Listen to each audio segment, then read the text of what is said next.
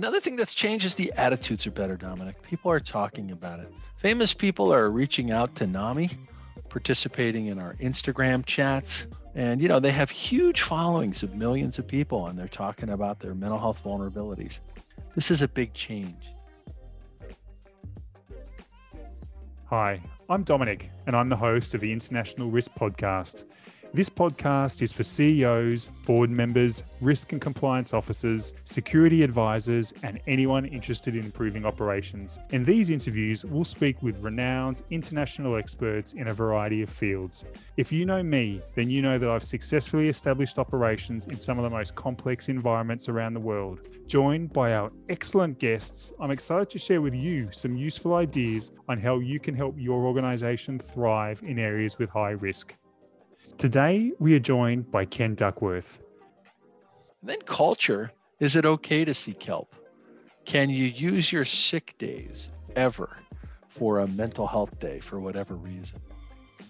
Ken's journey into psychiatry started when he was a boy, growing up with a dad who experienced severe bipolar disorder. His father was loving, kind, and periodically quite ill.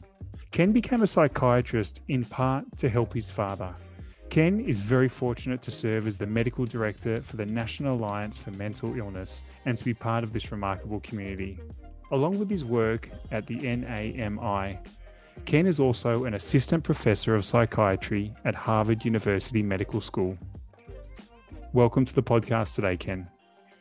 Thank you, Dominic. It's nice to be here. Yeah, it's really nice to have you.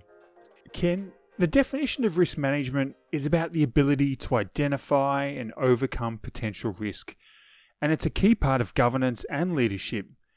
The long term success of an organization relies on many things, including continually assessing their risk exposure. Now, if we consider mental health at the macro level, what do you see as the biggest risk today for companies and employees? Now, if we can consider mental health at the macro level, what do you see as the biggest risks today for companies and employees? Dominic, an interesting thing's happened in the last few years, which is employers have gone from thinking of mental health and substance use as inconvenient expenditures that they hope to avoid to a complete transformation in the recognition that the mental well being and good care of their employees is actually one of the best predictors of their company's success. Uh, this is very welcome for me as a psychiatrist, as the National Alliance on Mental Illness's chief doctor, uh, because I've been seeing this, you know, through the lens of a teaching and advocacy organization. But I would say in the last three years. Now, again, I only work in the states, so it may be different in other countries. But employers have come to understand that the leading cause of absenteeism and presenteeism, which is means showing up for work but not really working, is untreated depression. And mental health concerns have gotten substantially worse in the pandemic. And I think of this silver lining of this catastrophic worldwide event as a recognition that mental health has become a we, not a they phenomena. So most of us know somebody who's living with panic disorder or depression or trauma or relapse from addiction. And while you wouldn't want it to go this way, I think the recognition that these are common, treatable conditions is going to change attitudes. It certainly has changed attitudes in the United States. That's really positive to hear, Ken. I think it's fantastic that we can start referring to this as an us, a we, a me issue, and not a they event. What do you think are some of the major mental health risks today? Well, the Center for Disease Control in the States did a survey of American adults in real time using standardized measures. So it's not just the subjective feelings of people. They actually took screening tests that you take at your primary care doctor or family doctor. And that survey showed that 41.9% of Americans had clinically significant mental health symptoms, depression, anxiety, trauma, or relapse of addiction. This was adults only. And it impacted different populations differently. Young people are suffering a great deal. I think anyone who has gray hair should be mindful of the fact that the younger generation has given a lot in this pandemic. Being isolated, not being able to go to college or to school, secondary school, and pursue your dreams has really impacted them at the developmental challenge in a way that people who have established careers and families haven't been hit quite as hard. So if you look at that survey, anxiety, depression, trauma, and addiction relapse, all in that order one, two, three, four, and disproportionately impacting young people, unpaid caregivers. So if you have a family member with dementia or another problem, people of color, essential workers. These are the people that were experiencing the highest amounts of mental health concern.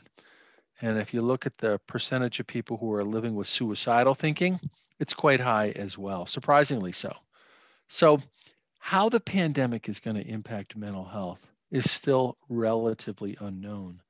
But we also know that people have struggled with this. And if you think of human relationships as having antidepressant and anti anxiety qualities with no side effects, you know, then isolation, curfews, all these things that we're doing to serve the well being of people and to prevent unnecessary deaths may have a mental health component to them.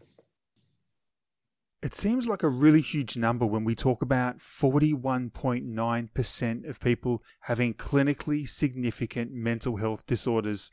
Should we be surprised by that number, Ken?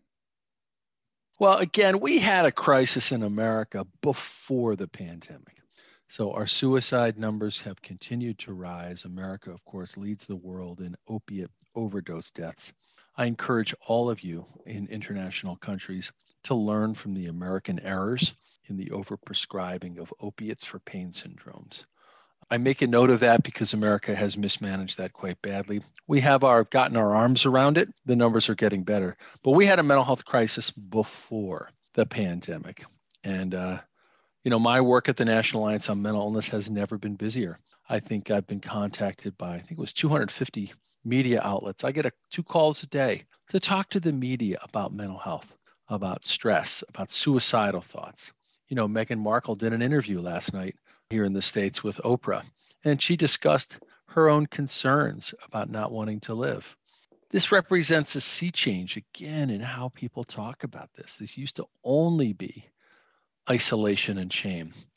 And again, now this is part of the human condition. People have desperate feelings at times, and they're better off if they can talk about it, get support, and get treatment.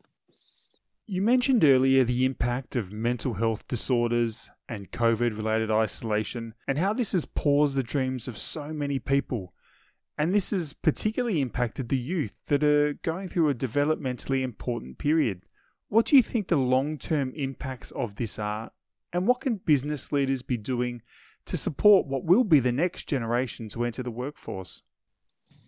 I think it's a really good question, and I don't think we know.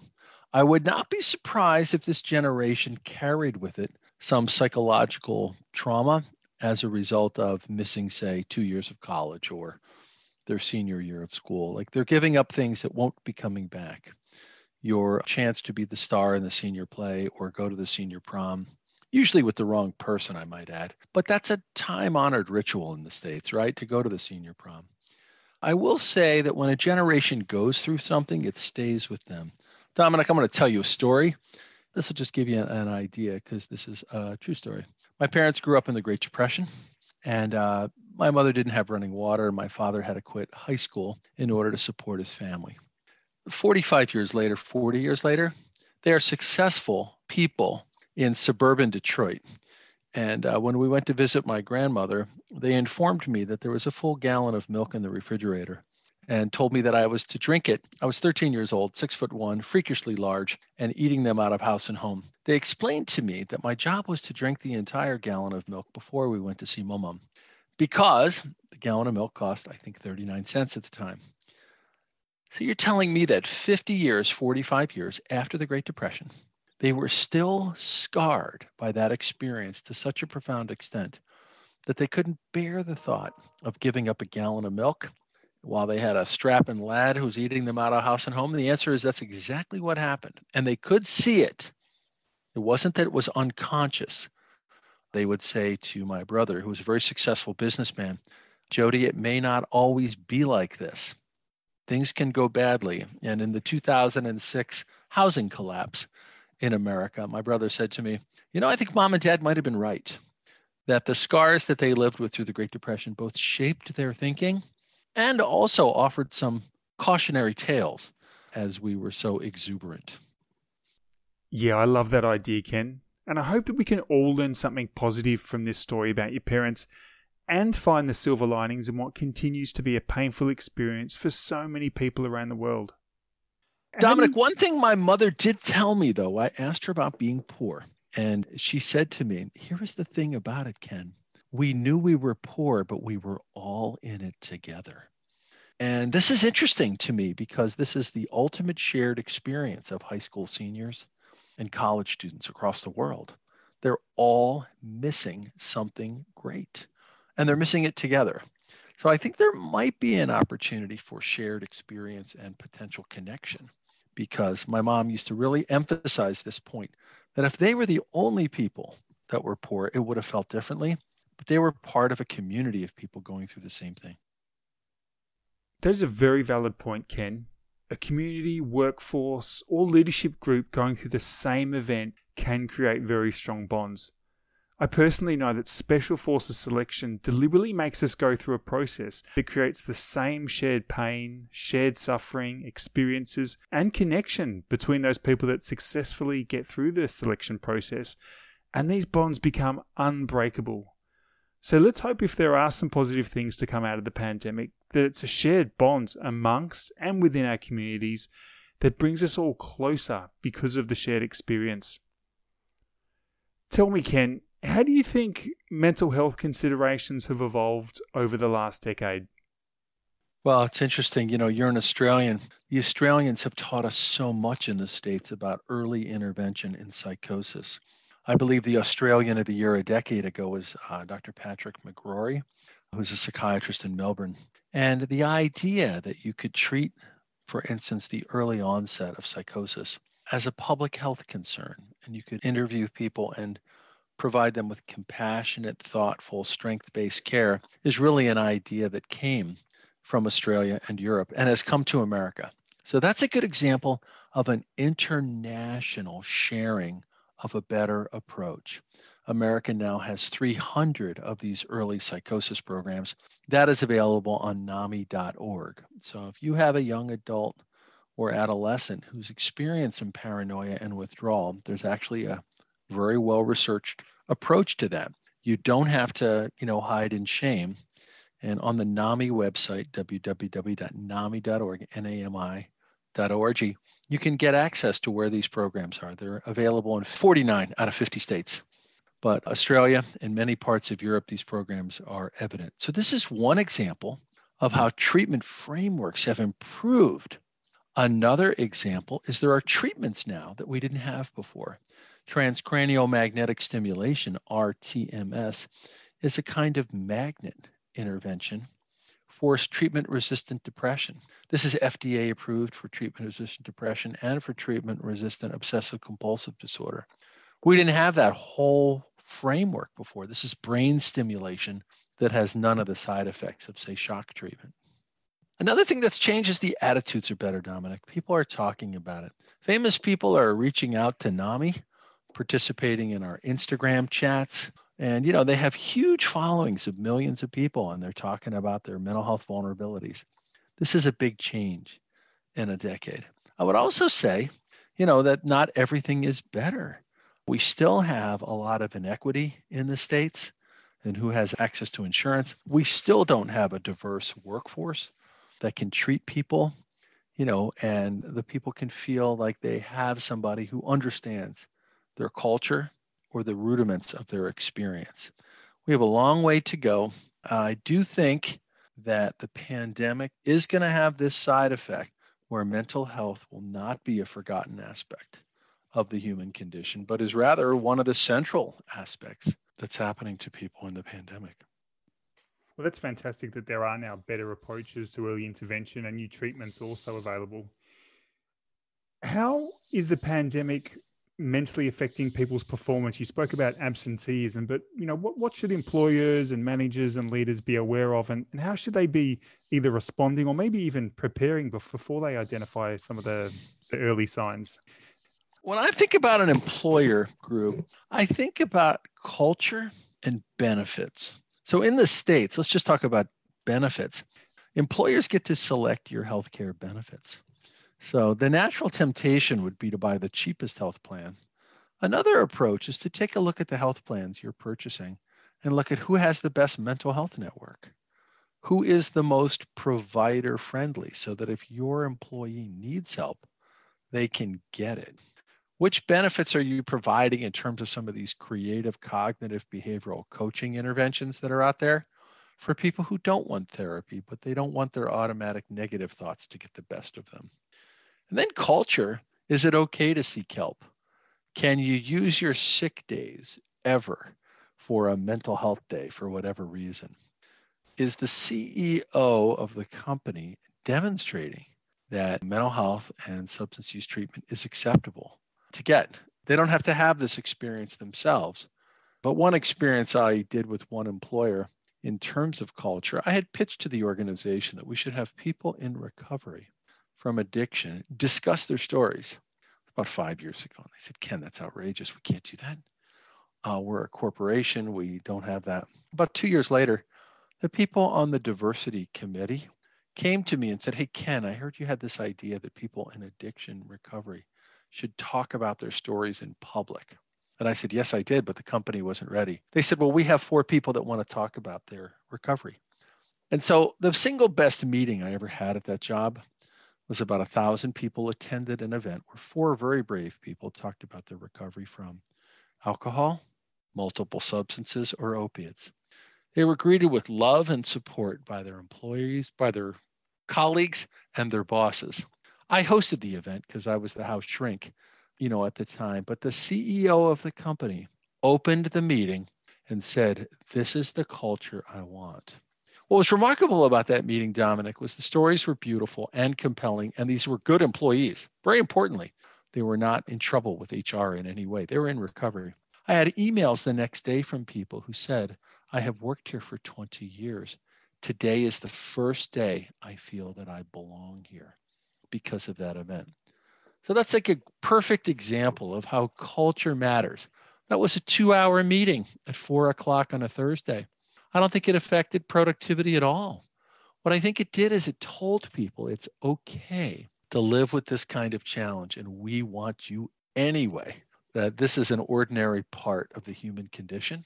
You don't have to only suffer in shame. So that was one of my proudest moments at that job and it's something I've thought a lot about. You know, what if more organizations said it's okay to be in recovery with a mental health or addiction problem? It's okay to seek help. Here's Susie. She works in accounting. She's been sober for nine years, or she's managed her bipolar disorder beautifully. Why don't we listen to Susie and see how she's done it? Because these things are ubiquitous in the human condition. Yeah, it's a great story, Ken. You spoke about diversity and you also spoke about the CEO and uh, different peoples within the organization. Are different industries or different workers or people at different levels of seniority more at risk of mental illness? I don't think that's quite true. So, how do you think about risk? And this is a risk podcast, right? So, my dad had very bad bipolar disorder. So, I am theoretically at higher risk right, than the next person. But it hasn't been a big part of my life for reasons that are unknown to me. And I'm aware that I have an increased risk, and who knows what will befall me in the future. But so far, so your genetics imply some risk, your environment, if you've been traumatized or abused or have had a lot of adversity. There's a study called the Adverse Childhood Experience Study, which I consider to be a work of genius. The Adverse Childhood Experience Study asked people in their 30s and 40s what adversity they faced as children.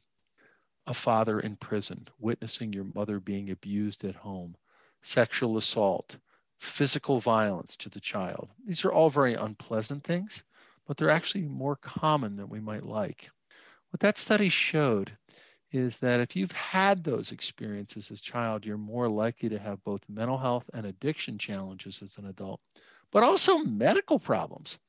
That some of the most expensive medical vulnerabilities come from people whose bodies have been so impacted by these psychological traumas. That study is ACE, the Adverse Childhood Experience, and ACEs.org. I just feel is worthy of as much attention as people can give it because it's a different way to think about risk.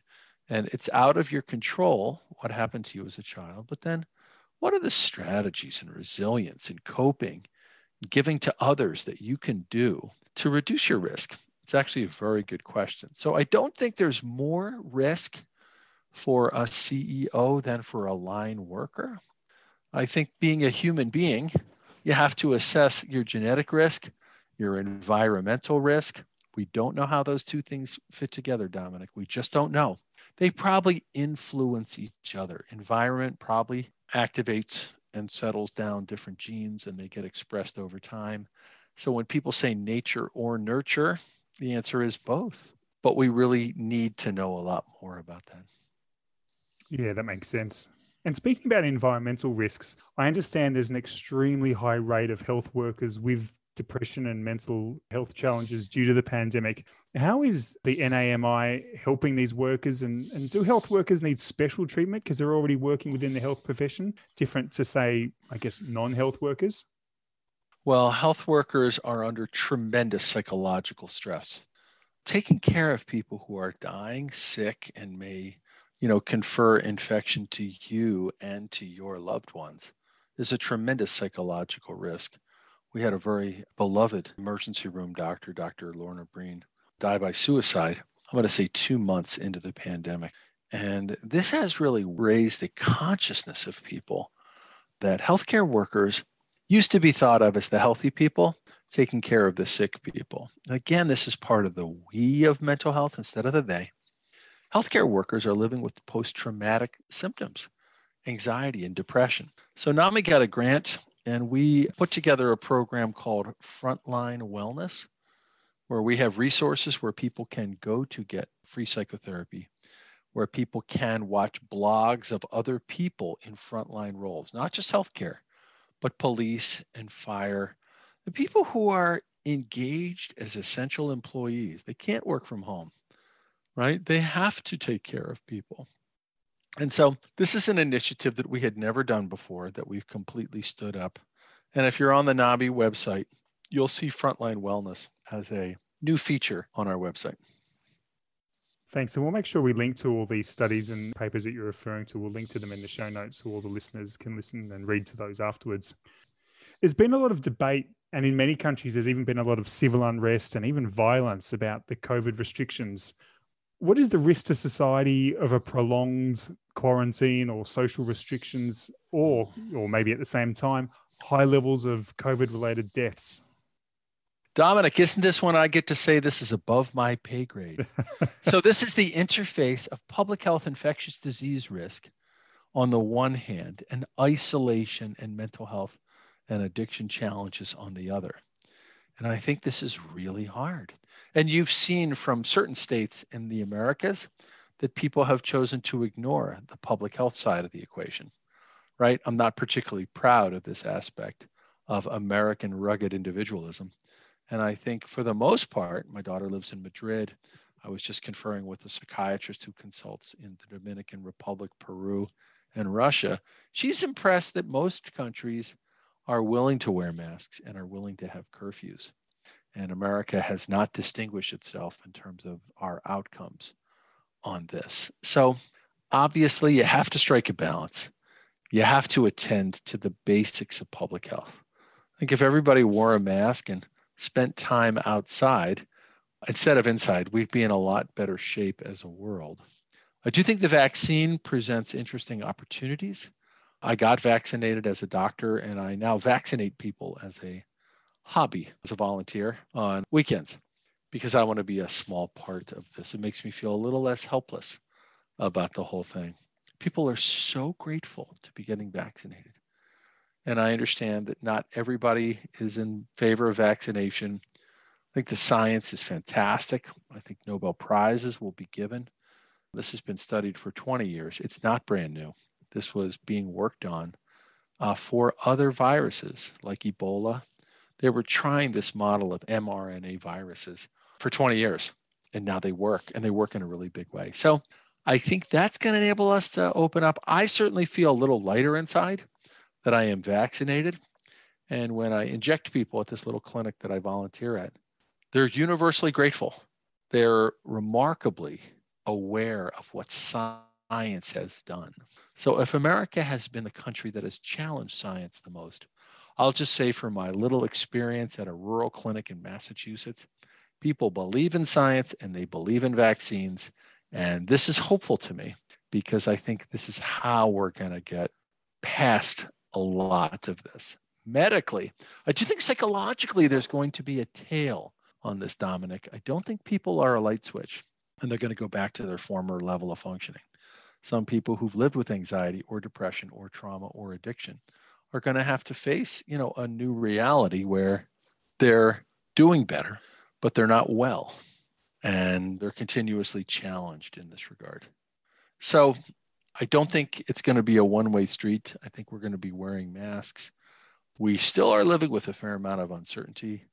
How will the new variants play out vis a vis the vaccine? So, living with uncertainty is, I think, part of the new normal. And I think that's hard for a lot of people.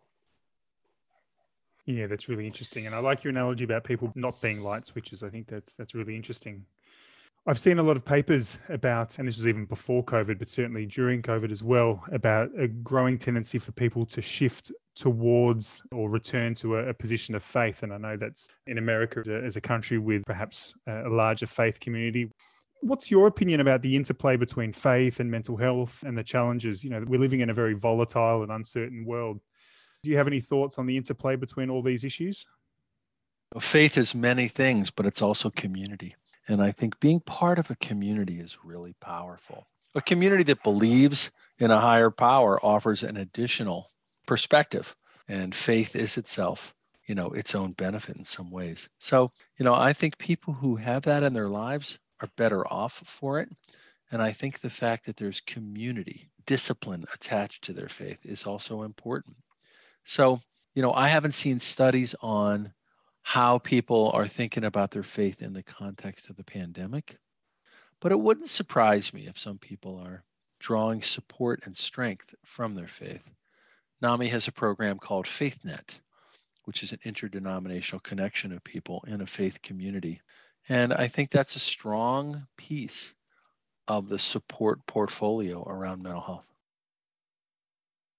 That's interesting, Ken. I'm not sure if you listen to the same pastor that I do, but uh, the title of Sunday's preaching at, at, my church is "We are in this together," and his message was that the importance of community. So it's quite interesting that you've covered many of the same points that, mm. that he did on Sunday. You've mentioned the National Alliance for Mental Illness a few times, and what do you wish more people knew about NAMI?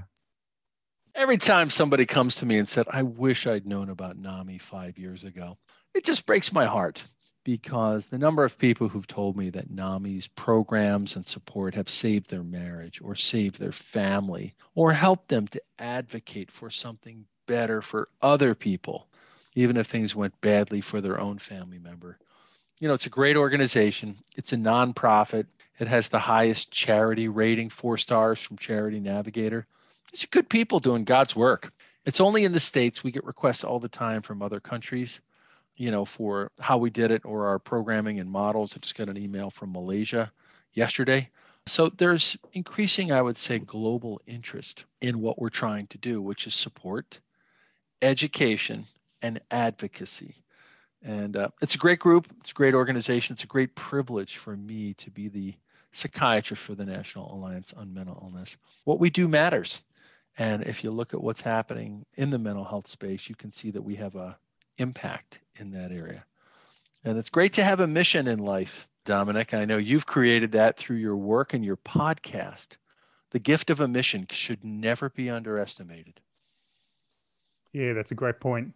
I'd have to ask you, Ken, you've said a lot of inspiring things today that I'm sure a lot of people are going to draw strength from. But who inspires you? Ah, what a good question. So, my dad uh, was such a delightful and fun person and he had such a terrible illness. And this was back in the day before anybody talked about it. There was never a famous person that would reveal that they were living with a serious mental health condition. And uh, it was really my love for him that got me to go to medical school. I wasn't particularly interested in science. Uh, I was more of a Churchill guy, history. You know, I had a pathway to teaching liberal arts at a small college. And of course, my dad's illness was such a profound impact in my life, you know, that I decided to become a psychiatrist to help him. And as a doctor, I have been so inspired by so many people who are living good lives with challenging conditions. And so I would say my patients inspire me. My father was my original inspiration. And then people at NAMI are inspiring me. The peer leaders who are working to reduce restraints in hospitals, the people who are fighting for Medicaid coverage. As you know, in the States, we don't consider health insurance a right, as you do in a lot of Western European and Australian countries. And so we have to fight for things. And I find that very inspiring. So uh, it's a great gift. And uh, my wife also inspires me because she's loving and kind, no matter how many times I've gone off the rails on the importance of mental health and the injustices towards people who have mental illnesses. She's consistently fantastic. Well, that's fantastic. I'm glad that you have her by your side and, uh, and supporting you from behind, and no doubt a lot of the time in front as well, slowing you down and speeding you up. That's right. That's right. Regulating me in her own special way. Well, that's good. Well, thanks very much for joining us today, Ken. I've really enjoyed the conversation with you, and I think our listeners will have as well. Thank you, Dominic. What you're doing is cool and important, and it was nice to be on your podcast. Well, that was a great conversation with Ken Duckworth, psychiatrist and a very interesting guest. I really appreciated Ken's thoughts on the importance of discussing our own mental health challenges, also the advances in mental health treatment, and the work of the National Alliance for Mental Health Illness. Please go to wherever you download your podcast and give this podcast a five star review. Your positive reviews on this podcast and subscribing to future downloads is critical for our success. Thank you for listening, and we'll speak again next week.